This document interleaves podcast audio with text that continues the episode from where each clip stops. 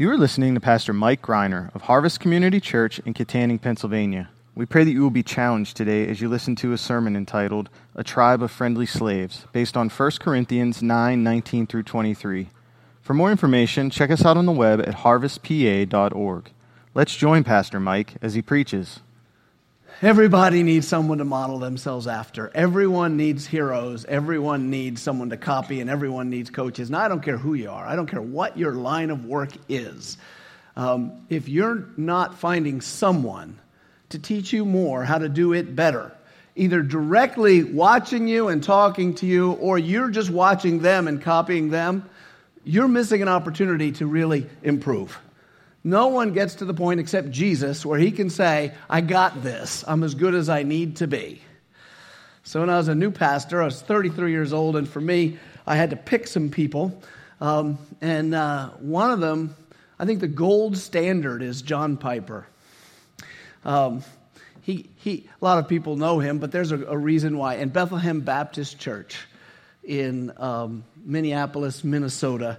And so when I was a new preacher, maybe a year in, I took a, a, a, a guy in my church who's today a pastor in Maryland, Pastor Keith, and uh, we went to the Bethlehem Baptist Pastors Conference. I think I'm going to go to the heart of this thing and get some love from John Piper and whoever the other guys he calls. And there was another guy who really has become a good influence on me named Al Mohler, and he taught. And, and there was another guy named uh, who is from Romania named Tson, T S O N, and he really impacted me. And it was a great conference to learn from these guys. However, what I didn't expect was that the bigger impact came from the church. That, now, if you go to Bethlehem Baptist Pastors Conference today, it's not the same. It's still good, but it became so big that they had to move it to the convention center. And I think, personally for me, they lost 50% of what made it good because they were no longer on the home field of that church. Everywhere, they packed every bit of that church, used every bit, every hallway, kind of like Harvest churches. Every one of our campuses, as you know, if you're here regularly, and by here I mean any one of our campuses, you know we use every bit. We use all the parking lot. We use all. We use the hallways. We use the bathrooms, the kitchens, every room. We just, and that's a good thing, right? And they used every bit, upstairs, downstairs, their library, every to manage all these men in their khakis and button-ups. it was the 90s. No one had moved on to jeans yet, except yours truly. And what blew me away was everywhere I went, there were Bethlehem Baptist people smiling at me with a genuine love.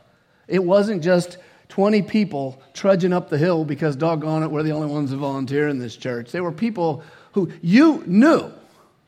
They couldn't all be faking this. They just loved us and they were kind to us and they smiled at us and they served us. And when I went home, yeah, I had all my heroes, teachers in my head, but I went home thinking, I want to help build a people like those people who, for the glory and joy of God, treat guests like gold. So on Friday night, I am loving Friday night service. If you you may come anytime you want, well, almost anytime, um, to the Friday night. So if you, you really have to come at seven, it's not anytime come like 11, there's no service. It's your business, though, but you can come and stand outside the door and pray at 11 if you want. But if you come at 7, I am I'm just so jazzed. I did not know I would enjoy Friday night church as much as I'm enjoying Friday night church. But this Friday, I was walking around and it hit me.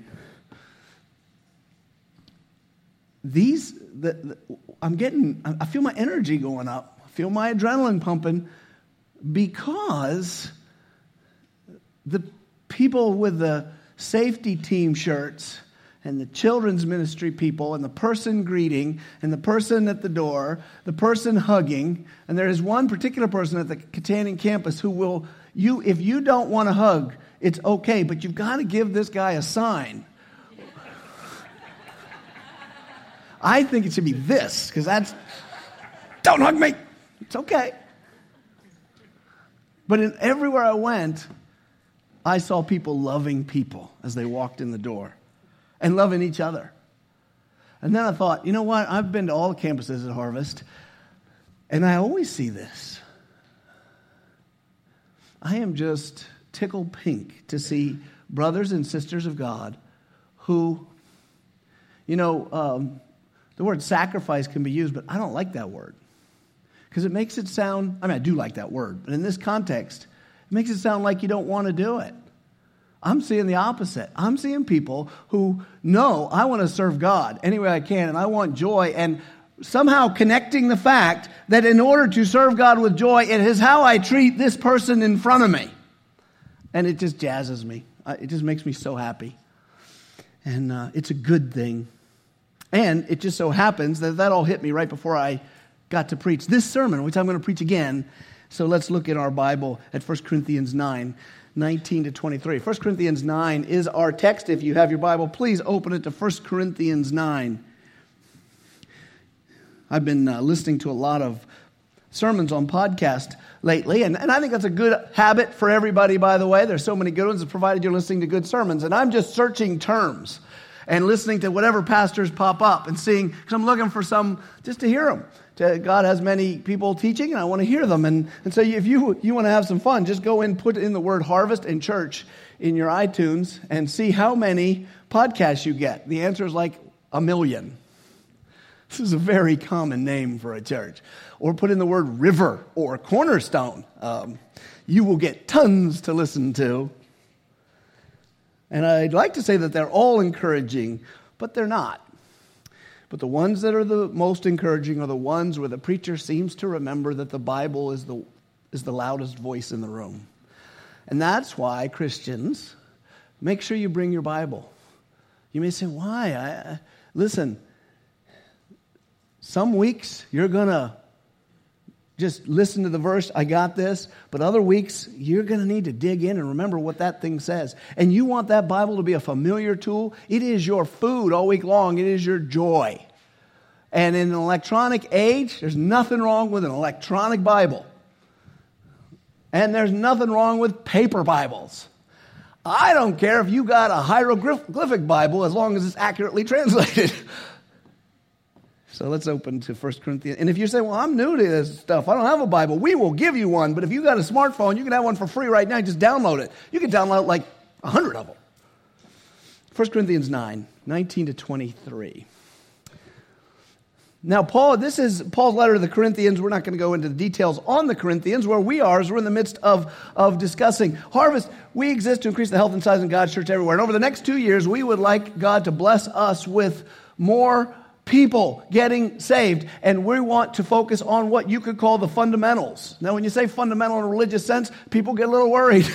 I'm, not, I'm not talking about some kind of extreme fundamentalism. I am saying that, like, if you go watch a sport and you see a team that's that's starting that was good and is going under what they do, uh, they're just not playing well enough. The wise coach always says, let's check the fundamentals first.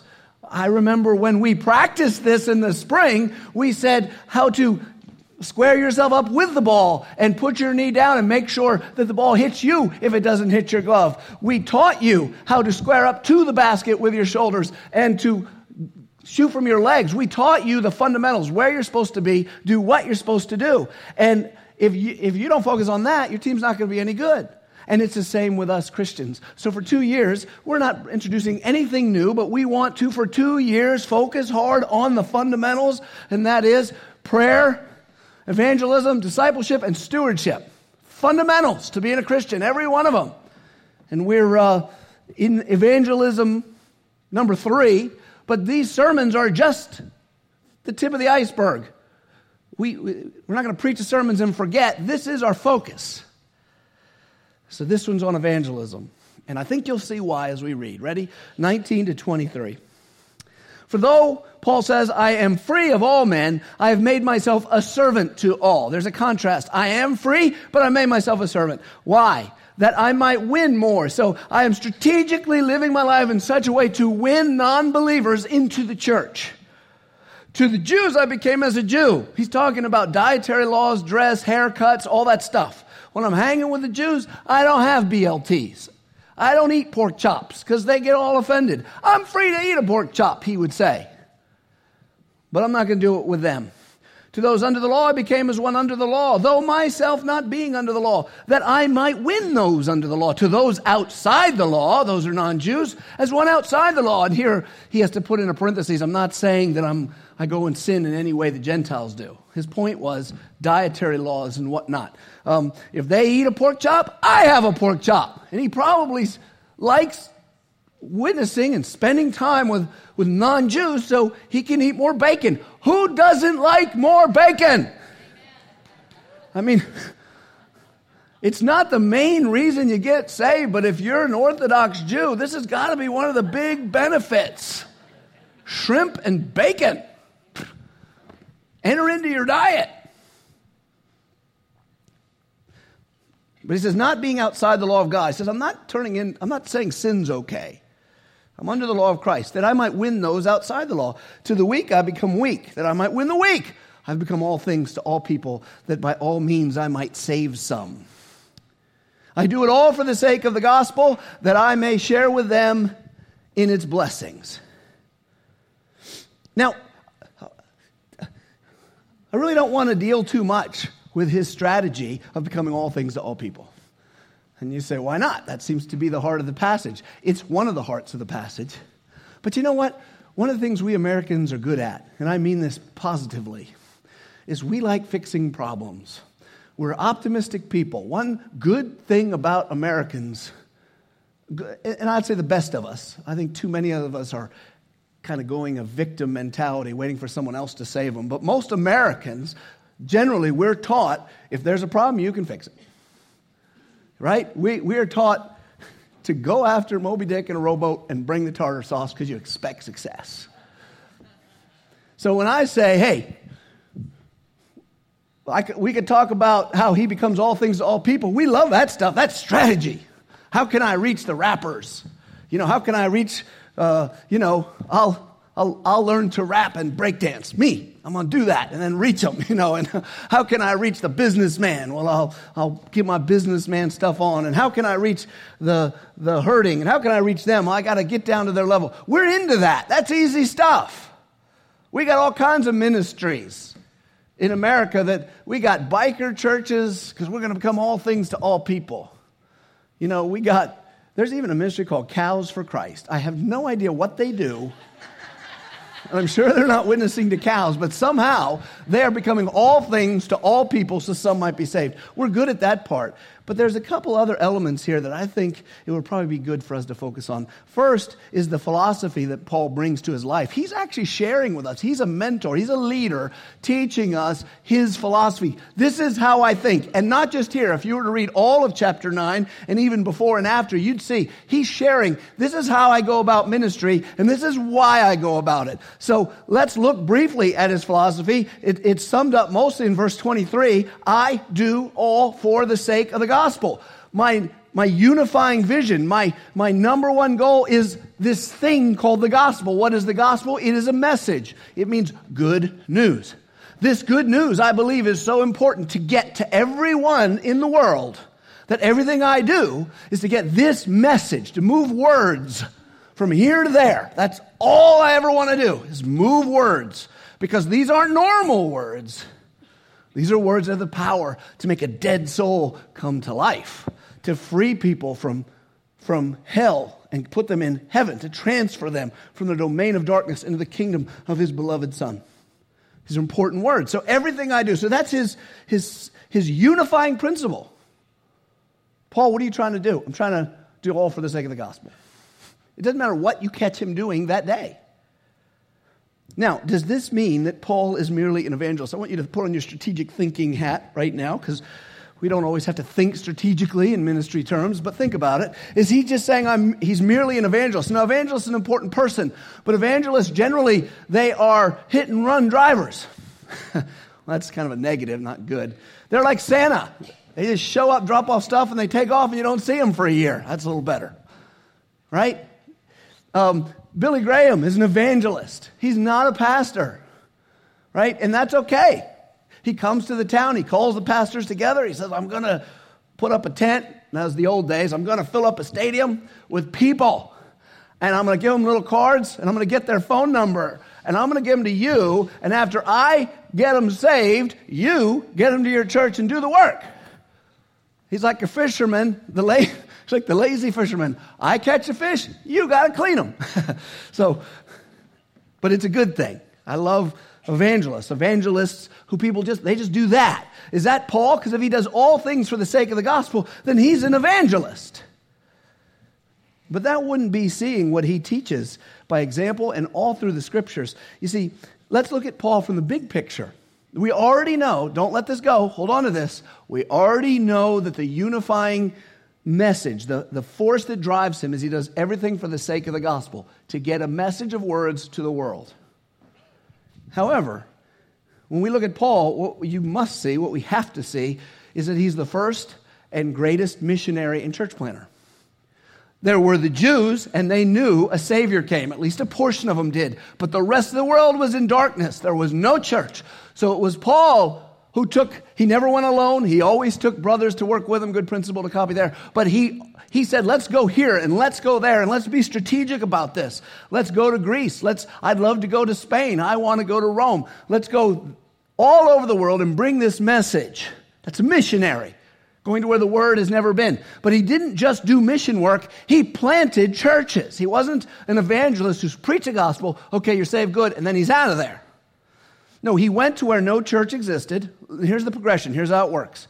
He would preach. Preaching is like, think of it, the Bible teaches us, like throwing seed all over the place. The good farmer does not throw seed all over the place, he just throws it where he wants it to grow. But that's not exactly the same as what we see here. You throw it everywhere because you never know where it's going to land.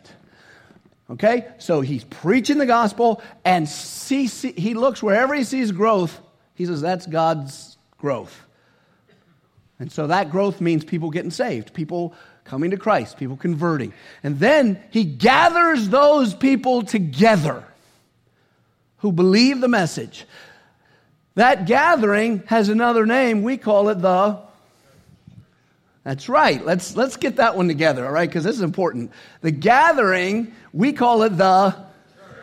It's very important. The word church means gathering, it means assembly, right? So you bring them together, build a community. And then he'd take those communities, and one, two, or three years, as much as he could, he would teach them day and night the scriptures. He was the guy who had to get it done, him and his buddies. And he brought other guys that he'd trained, and they would teach, teach, teach, teach, teach, trying to do what Jesus said teach them to observe all I've commanded you, to make sure they had good doctrine, good understanding of what is true, right, and good. And when he was done, he would raise up and appoint leaders or elders or bishops, whatever you want to call them, pastors. And he'd say, Now you guys have to do the work I started. You go get more folks, you train more folks, and you care for these people. And then he moved on and did the same thing somewhere else. However, he kept a very close connection to every church he planted.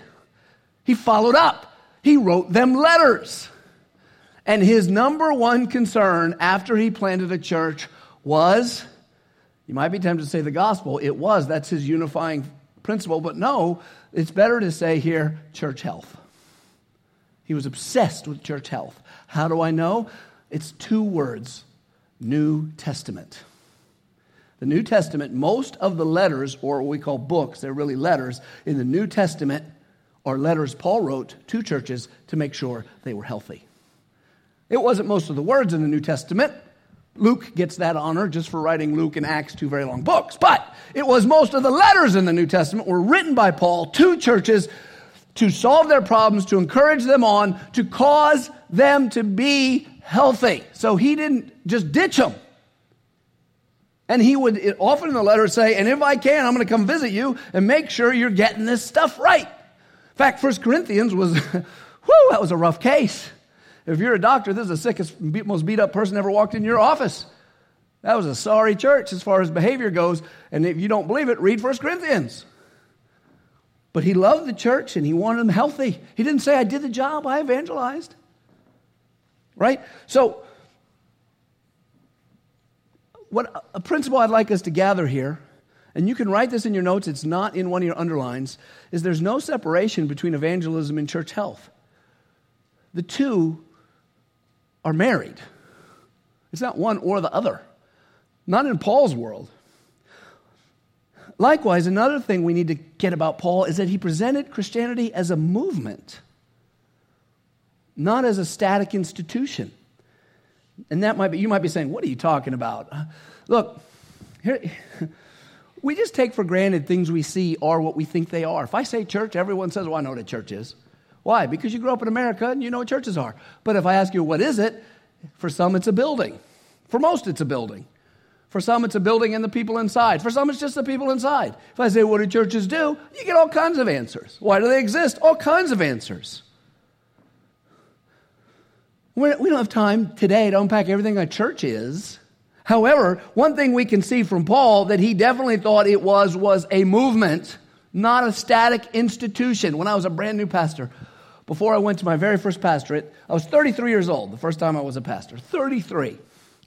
Um, so think about that. Jesus died on a cross when he was 33. He had finished all he had to do by 33. I was just starting out. I'm a slow learner. so I'm I'm trying to gather everything I can and, and figure everything out. So I call every leader in the church that I'm, that's called me, even before I, I work for them, for day one, and I ask every one of those men who are the official leaders of that church, what is the optimal size of a church? Most of them thought around the size that church already was, but perhaps another 10 or 20 more just so more work can get done because we're getting tired.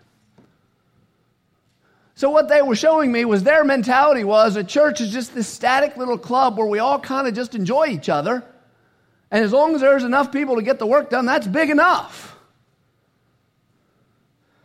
And I knew I had my work cut out for me because I that's not the way. That's not it.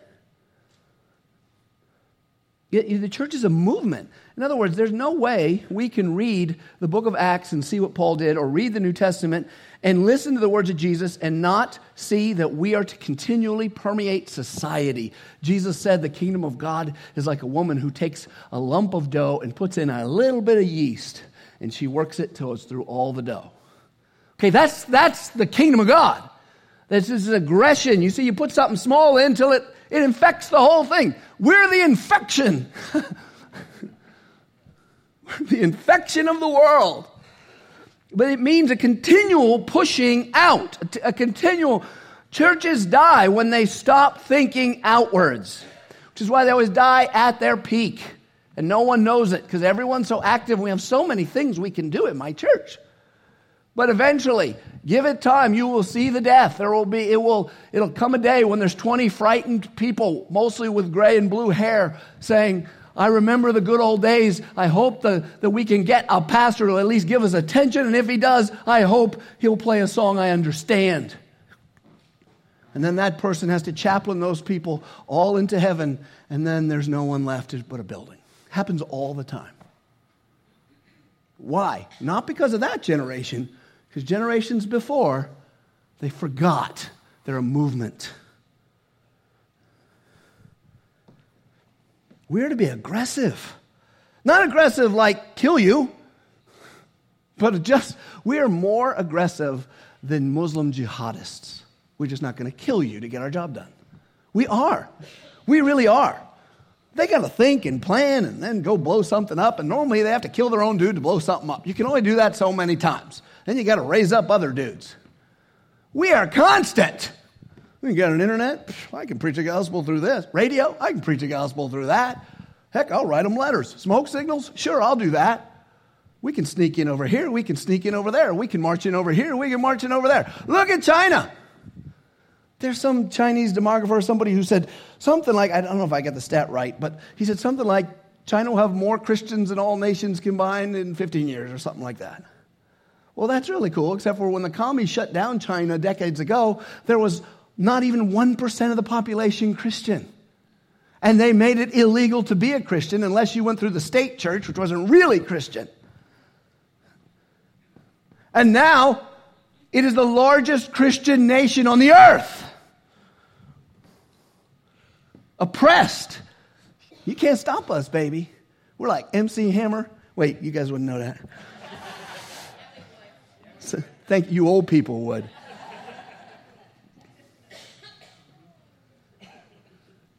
You see, if the gospel is your unifying theme, the outward focus can never go away. If your outward focus goes away, the gospel has stopped being your unifying theme. And the, the gospel and the preaching of the gospel is not at war with church health. They're married, right? Our mission here is to increase the health and size of God's church everywhere. It could be we're here to increase the health of God's church and leave it at that. But we know our human tendency to just protect what we have and not grow. So we made sure we put the words size and everywhere. Those two words strategically placed unnecessarily into that motto so we would not get lazy and forget why we exist on earth. The words of the Master. And that's not Paul, that's Jesus. And this gospel, of the kingdom, will be proclaimed throughout the whole world as a testimony to all nations and then the end will come. Are we at the end? I don't know. People always want to know. I don't know. But we're one year closer than we were a year ago. And what I do know is that the gospel, the good news of the kingdom, will be pushed out into every nation in some sense before the end comes. Who's going to do the pushing? It ain't angels. When's the last time you saw an angel fly down from heaven and preach a gospel? It's not. It's going to be people, slobs like us. And that's God's, that's Jesus' plan. And if churches won't do it, he'll raise up new churches. The church leaders there won't do it, he'll raise up new leaders. And all the existing leaders will get mad at him and yell at him and say they're a cult. But he's going to do what he's going to do because he's God. And Jesus said this is going to happen. The very last words recorded by our master, our boss. We call Jesus, we give him a title. It starts with an L. Can anyone remember what it is? What was that? Now, if you had to write down a definition of Lord, what do you think it would be? This is the boss. The very last words we have from him on earth were, But you will receive power when the Holy Spirit has come upon you. That's a promise to empower us with God's godness in our heart. And you will be my witnesses in Jerusalem and Judea, hometown of Jews, Samaria, and to the ends of the earth. That's his last. And then he took off. Okay, I'm out of here. He's gone. He really did say, okay, I'm out of here, but they didn't write that part down. That was the last. See ya. That was his last word. So let's write down a note here. In order to be a healthy and properly functioning church, we, like Paul, must do all for the sake of the gospel. We want to copy Paul. He's, he's our model here. We must never forget that we are part of a movement, not a local exclusive club. There are churches these days that take pride in their smallness. And I am for small churches. I'm for large churches. I'm for house churches. I'm for mega churches. I don't care the size of the church. I care the guts. Right? If they got the right gospel and they got people trying to obey Jesus and live in community, that's good. But if they're doing that, they're going to have an outward push. Because you can't be healthy and not have that. Some people are like, well, we know it's just us and our doctrine's right. And all those other Christians ain't going to come here and tell us how to do doctrine because they're all watered down. Try to visit one of those churches. We don't want to be that. Paul voluntarily becomes a servant of all people. Um, we need to, uh, okay, I'm leaving behind the philosophical ministry part. I want to move to the practical part, all right? That's, I got to tell you what I'm doing. I am the preaching. I can remember my job. So, well, that last thing we filled out saying in order to be a healthy, pro- that was our philosophical thing we are grabbing from Paul in his life. Now we want to move to the pragmatic, the practical, what to do. And, and I think we have to look at how Paul identifies himself. And Paul voluntarily becomes a servant to all people. I think that's the part to focus on. Not that I come become all things to all people that some might be saved.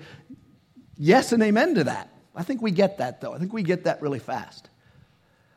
But the part we may not get so fast is that he voluntarily becomes a servant to all people.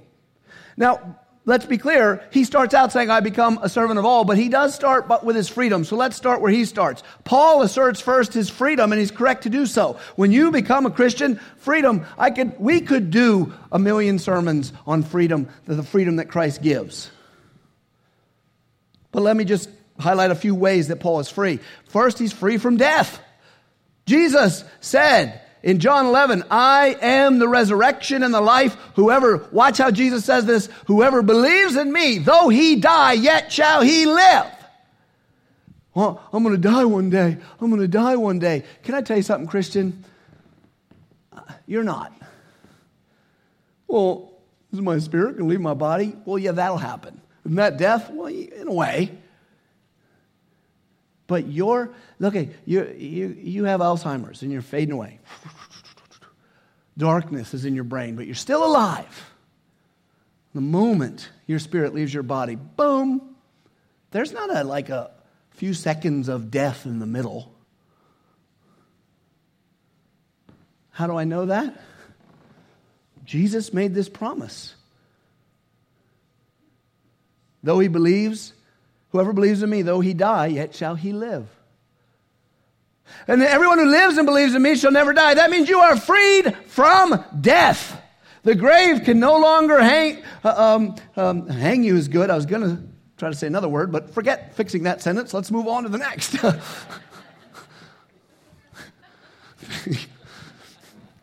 The grave has no power over you. The Bible even says so. Oh, death, where is your sting? It says about the end times that God throws death itself into hell. It says there will be no more death. And the ramifications of that are all your health problems today are small. You might say, no, they're big, they hurt. Yeah, it hurts here, but doesn't hurt long because pretty soon you'll be dead. That's your good news right there. If you're sitting here saying, man, I'm so worried that I'm going to get sick and die, I got great news for you. You're going to get sick and die. But it ain't nothing because you get a new body and your spirit will not experience death. If you know Christ, you're free. Even if you're locked up, you're free. Even if you're locked up in a body that doesn't move, you're free from death and sickness. Fear of death, also fear of guilt. you know, guilt, it can be a good thing if God puts it on you, but He only puts it on you so He can take it away, just so you can see your sin. You got to sometimes feel guilty to know you did something wrong. You got to admit it. But after that, He says, now that, do you admit it? Yeah, okay, look, the cross of Christ, Jesus shed His blood, take away. You're free of guilt. For God did not send His Son into the world to condemn the world, but in order that the world might be saved through Jesus, not because you're a good boy or girl. Whoever believes in him is not condemned. No guilt. Free of punishment. You might say, Well, I don't feel free of punishment. Okay, who am I going to trust? Who are you going to trust? Your feelings of feeling condemned? Or John 3 17? You know, whenever it's a choice between my feelings and the Bible, I've been trained to say my feelings must be off base. Is that good news? Can you say amen if you think that's good news? You're also free from your past, from your regrets. Regret is regret. We all have regrets. I don't like regrets. There was they retired the most the, the most amazing man in the world. He's been retired, right? Was that what they called the most amazing man in the world? The Dos Equis guy. Most interesting man. in the world. They retired him. I don't know if you guys knew that. Some of you don't know the commercial. You don't watch enough sports. It's not my fault. Repent of that. But if you watch enough sports, you, would know the, the, most interesting man in the world because these commercials are all over the place. He's the most. And so, it, it, I don't know if any of you saw uh, the last commercial. Anyone see the last commercial? You know it was because not, not many of you. Okay. They put him in a rocket ship and they just flew him off. Nobody even knows where. Like some other planet where he can be the most interesting man there. So the last moniker for the most interesting man in the world was My only regret is I've never done anything I regret. well, that's funny, but it's a lie. Everybody looks back and goes, Dang, I wish I could do that again. Do over? Nope. And sometimes you hurt people you can't unhurt.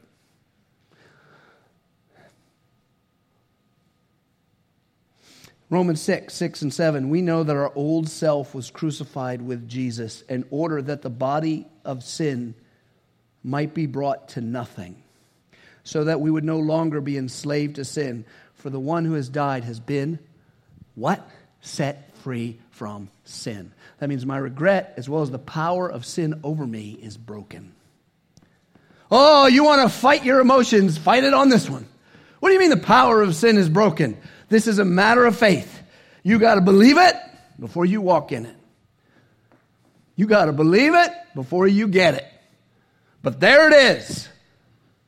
There's a lot of Christians believing the devil's lie. I got to keep doing this sin that I can't stop doing because I can't not do it. And then they pull out Romans 7 and quote it to you and say, well, even Paul.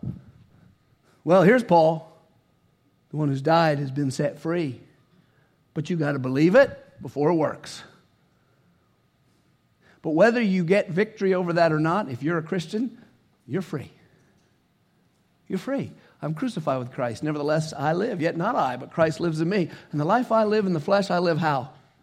By, anyone know the next word? Faith. We made mistakes, but the Lord can clean it up. I could go on, but time prohibits. The point is, Paul is free of all men and he knows it. He knows it. Nobody, he can say, You ain't the boss of me to the Jews. He can say, You ain't the boss of me to the Romans. Nobody can tell him what to do. But then he says, Though I am free of all, I have made myself a servant to all that I might win more of them. He's, he only has one focus. I want to get the gospel out to everybody. And so, in order to get that done, what if, Paul, the way to get the gospel to everyone, you had to enslave yourself? You say it doesn't say enslave. He said, I made myself a servant. Well, that's a nice way to translate it. So, let's break down some Greek. Endulosa. It's a verb. It's past tense, and it means first person, I have enslaved. That's what it means. So he's not really saying, I've made myself a servant. That's just a nice way we would put it. He is saying, I have enslaved myself. This is the same guy who says, Don't submit any longer to the yoke of slavery. Well, he's talking about two different things. He says, when it comes to the gospel, my practical strategy is to view every human person as someone that I am a slave to. But it's voluntary. They can't make me do anything. I choose. Beautiful picture of submission. In another place, Paul says this I am under obligation, both to Greeks and barbarians, both to the wise and the foolish.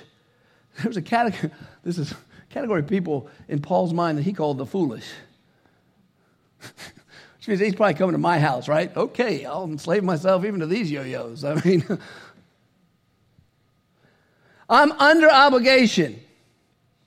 That means I'm making myself in debt. I owe them, he's saying. I owe everybody. I owe everybody by my choice. I'm free of all men, but I owe everybody.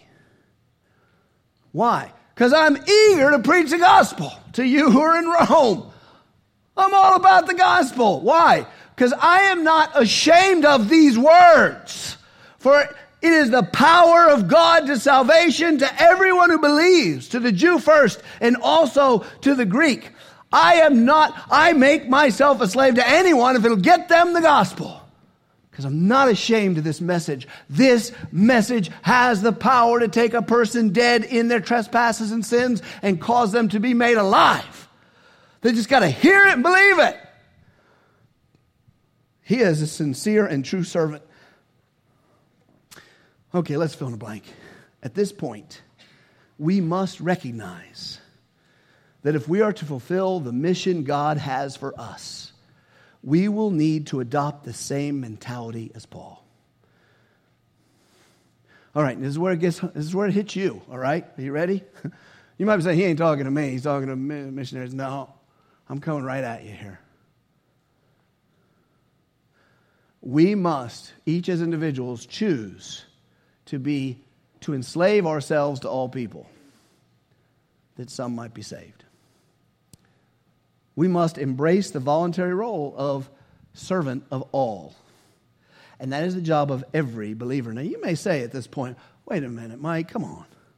That's Paul, Bible writer Paul, big shot Paul. That's his job. I've got to be a servant once in a while, get the gospel out, and most time I need folks to respect me. Love watching NFL draft. There's always at least one guy in the interview says, I just want to show people I deserve a respect. As soon as I hear that, I think, well, that's a young man talking. I hope he, he's going to get knocked down. God's going to knock him down. You don't deserve respect. At least you shouldn't say you deserve respect. Let God say that. Let other people praise you. You say, Well, I don't want to be like Paul. Well, do you want to be like Jesus? Ooh, loaded question. I know. I'm sorry. It wasn't fair. We need to, ready, recognize that we are really following Jesus when we imitate Paul's example of being a slave. We imitate Paul because Paul imitated Jesus. He, Paul's just so smart, he formalized it into his philosophical ministry statement. Jesus said this in Matthew 20 But whoever would be great among you, among you mean in our gang, the Christian gang, church, whoever would be great among you must be your servant. And whoever would be first among you must be your, in case you didn't hear him the first time, slave. Even if the Son of Man, even as the Son of Man came not to be served, but to serve and to give his life a ransom for money, many. And there is our example. Jesus, the gospel itself is the description of an act of someone who had infinite wealth, infinite power, infinite dignity, is the only one, the Bible says, worthy of praise and honor forever and ever. The only one who, when he is in heaven, all the angels stop what they're doing and say, Holy, holy, holy. The only one from which heaven and earth flea took on a little teeny tiny human body with cells that degenerate so that he could come and visit little tiny creatures that he made who would misunderstand him, misuse him, constantly selfishly come to him, and then eventually beat him and kill him, and he would die so that he could be a servant to every one of them, even when dying. Father, forgive them. They don't know what they're doing for the sake of the gospel. That's your example. One of the biggest problems a church can have is when we all start wanting everyone to treat us so well. And you might say, Well, Mike, I thought you said we're supposed to treat each other. We are. Do you see the difference between those two statements? We are supposed to treat each other so well. But to walk around demanding that you're treated so well not the same thing. Well, the Bible says you're supposed to love me like a servant. Okay, wash my car. no, it means, so I said, I said, wash your car. Well, really, the gospel is what it's about. See, Jesus washed our feet. The gospel, a ransom for many. What's that mean? We were enslaved to sin, and Satan owned our soul, and hell was our destiny. And he, what is the price to buy my soul back? The innocent blood of the Son of God Himself. That, that's what the ransom note said to heaven. Jesus said, I'll pay it. And he served us. He washed our feet. That was what he did the night that he was arrested. The next day he would die. He, he, he, he freaked his followers out. He, he got down to a towel and he said, Give me that bowl. Let me wash your ugly, nasty feet. And he washed our ugly, nasty feet. And Peter did exactly what I think I would want to do. Are you out of your mind? Respectfully speaking, a man washes his own feet. You're, di- you're dirty from the road with your open toed sandals. You, a man washes his own feet. But if someone were to wash my feet for me, it should be someone who's far beneath me, not you. Paul, Peter said, You wash my feet? I said, No way. Jesus said, If I don't wash your feet, follow this, you have no place in me.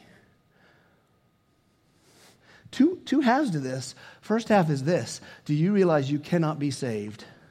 You sitting in this room, any room at any of our campuses, you cannot be saved unless you're willing to let the master of the universe wash your nasty feet. Does that humble you? It does me. It scares me. That's how it works. But then he said, you know what I did for you? They're like, Yeah, you washed our nasty feet. He said, What I did for you, you do for one another. And he wasn't talking about washing nasty feet, he was talking about making yourself low. Get low. Get low. Don't make others make you low, you get yourself low. The proud will be humbled by God. You don't want to be humbled. The wise listen to Peter who had his feet washed, who said, Humble yourself, therefore, under the mighty hand of God. He'll lift you up at the right time. Is that good news or what? It is so, I love the Bible. It is so weird to the world's way of thinking. In this world, the great people are the ones that most people bow to their will, copy them, cut their hair like they cut their hair, sing when their name is said. Those are the great ones the generals, the masters, the leaders, the icons, the stars. Jesus said, That may be what those folks do. Here's what we do. You want to be great? You copy me. What did I do? I went low. Mm, who's ready to go low? And then Paul takes that idea and puts it in the practical way he preaches the gospel. It's not beneath me to not have the freedom I have in Christ to eat my BLT if I'm preaching to Jews. I just won't eat the BLT. It's not beneath me to preach to these folks, even though they beat me up. You see, you can serve people, a lot of people will punch you for serving them. Love them, forgive them, don't be offended by them, stand at least one arm's length and a foot away from them next time. Paul says, That's what I got to do. That's what I got to do. Why? Listen, he became a Jew to Jews, a Greek to Greeks, a slave to slave, a barbarian to barbarians, because people don't listen to those who insist on being offensive to their customs and values. Everyone accidentally is going to be offensive to somebody. You have been, I have been. Heck, I've made a hobby of it, and I don't even do it on purpose. I guarantee you, my intentions 99% of the time are just perfect. They're like, this Who's this idiot stepping on my flowers? But people don't listen to those who insist on being offensive to their customs and values. Well, that ain't us. Look at them.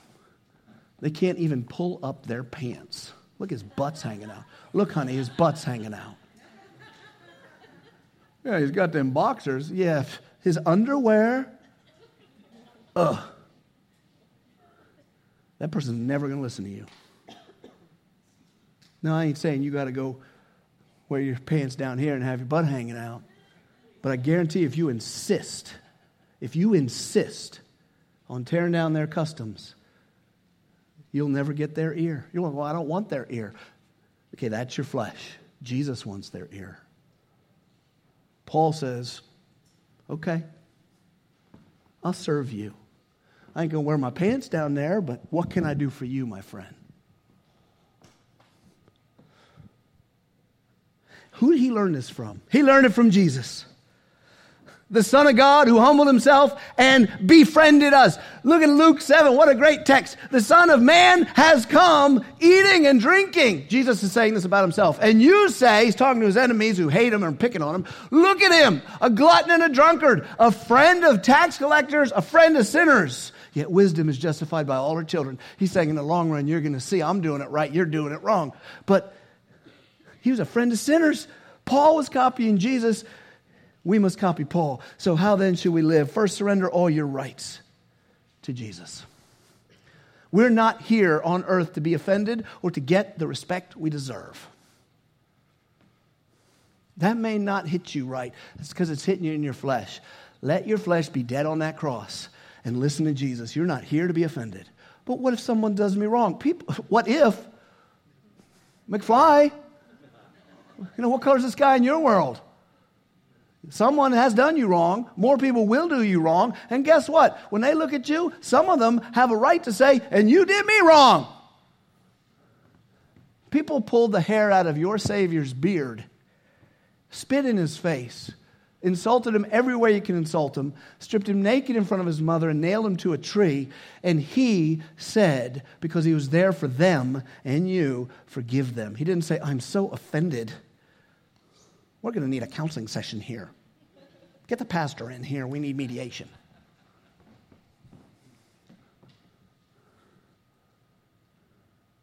If you want to be offended, some people make an industry in their life of being a victim and being offended by other people. We're not here for that. We offended Jesus with all our sin. He came and washed our feet and died and took it away. He killed us, put his new life in us. And he says, Now go be like me. Get out there. Jesus said this parable. Now, he told a parable to those who were invited. And when he noticed how they chose places of honor at this feast, saying to them, When you're invited to someone, by someone to a wedding feast, don't sit down in the place of honor, lest someone more distinguished than you be invited by him. And he who invited you both will come and say to you, Give your place to this person, and then you will begin with shame to take the lowest place. You will take the lowest place in shame when you are made to take the lowest place. But when you are invited, go and take the lowest place yourself. Ain't no shame in that one.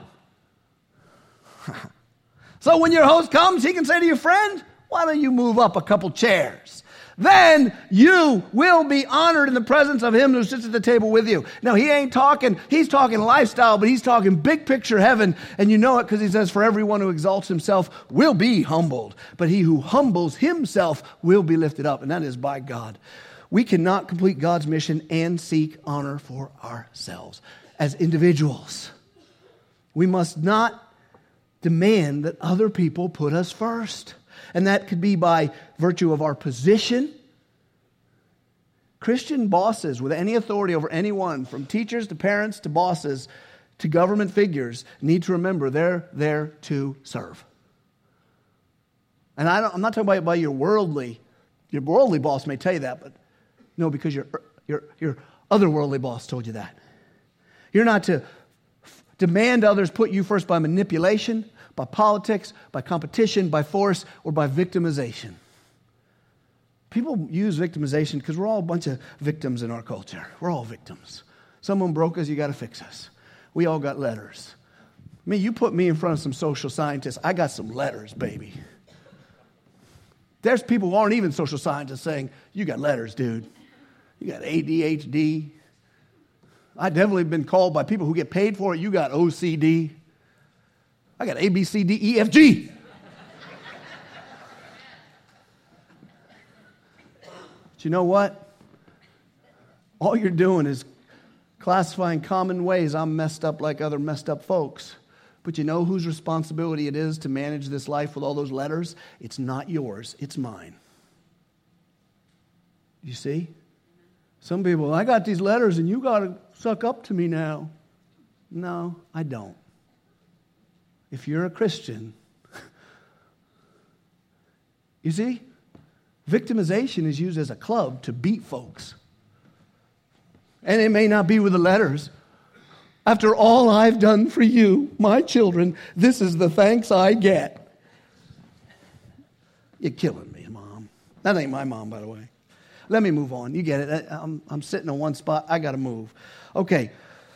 We are the people of the cross. That means we are the least by choice. Christ is going to exalt us. He said he'll lift us up. He said he'll bless us forever. You will shine like the sun. You are a son or daughter of Jesus. One day, all the scores will be settled. Everything will be done. All that is right and true will happen. And you're going to have the higher place than you ever thought you imagined. Where God's going to seat you in heaven, you're going to say, I don't deserve this seat. He goes, I know. Heck, I don't even deserve a seat. I can see from where I am. I, I should be, I know. But you humbled yourself, and I exalted you. But on earth, we are least by choice. That is supposed to be our lifestyle.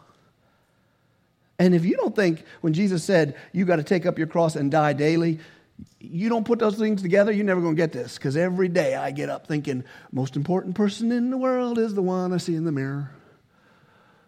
And I got to tell myself every single person I see today, I need to serve. If I can serve them, I should see my, I should define myself when I go into Walmart. Cashier may not even look at me, may not treat me like a human. She may be talking to her friend on her phone. I'm here to serve you, sweetie. That's why God put me on the earth. And if I can lead to the gospel, lead it to the gospel. That's why I'm here. Got my new iPad on Craigslist. It's cheaper. I don't have all them guarantees, but it was a lot cheaper. So I'm going to meet this lady who I don't think she's ever sold anything on Craigslist. She is so afraid. She won't give me any data. Because you got this thing called the Craigslist killer, right? So you get a middle aged woman selling something on Craigslist. She's just certain I am, I could be the Craigslist killer. I finally meet her at Panera Bread, and I want to assure you people, I did not kill her, and I didn't want to kill her. I don't kill people. She brought her daughter. You know, if I'm the Craigslist killer, first tactical error, kill someone in Panera. It's just you're going to get caught. But second tactical error by her, what's your daughter going to do? Um, here's the money, give me this. Well, I'm in a coffee shop. I'm thinking, I want to buy them coffee, but they show up late. Mm, blew that. Why do I want to buy them coffee? I just can't wait to buy folks coffee? Nah. I buy them coffee, I might be able to tell them the gospel. So instead, I just sat, I said, have a seat. We sat down. They bought their own coffee. And I got to serve them the way I wanted to serve them by bringing them the most valuable thing in the world. And if they take it, they take it. If they don't, I can't help that. But that's why I was there, not to get this, although this rocks.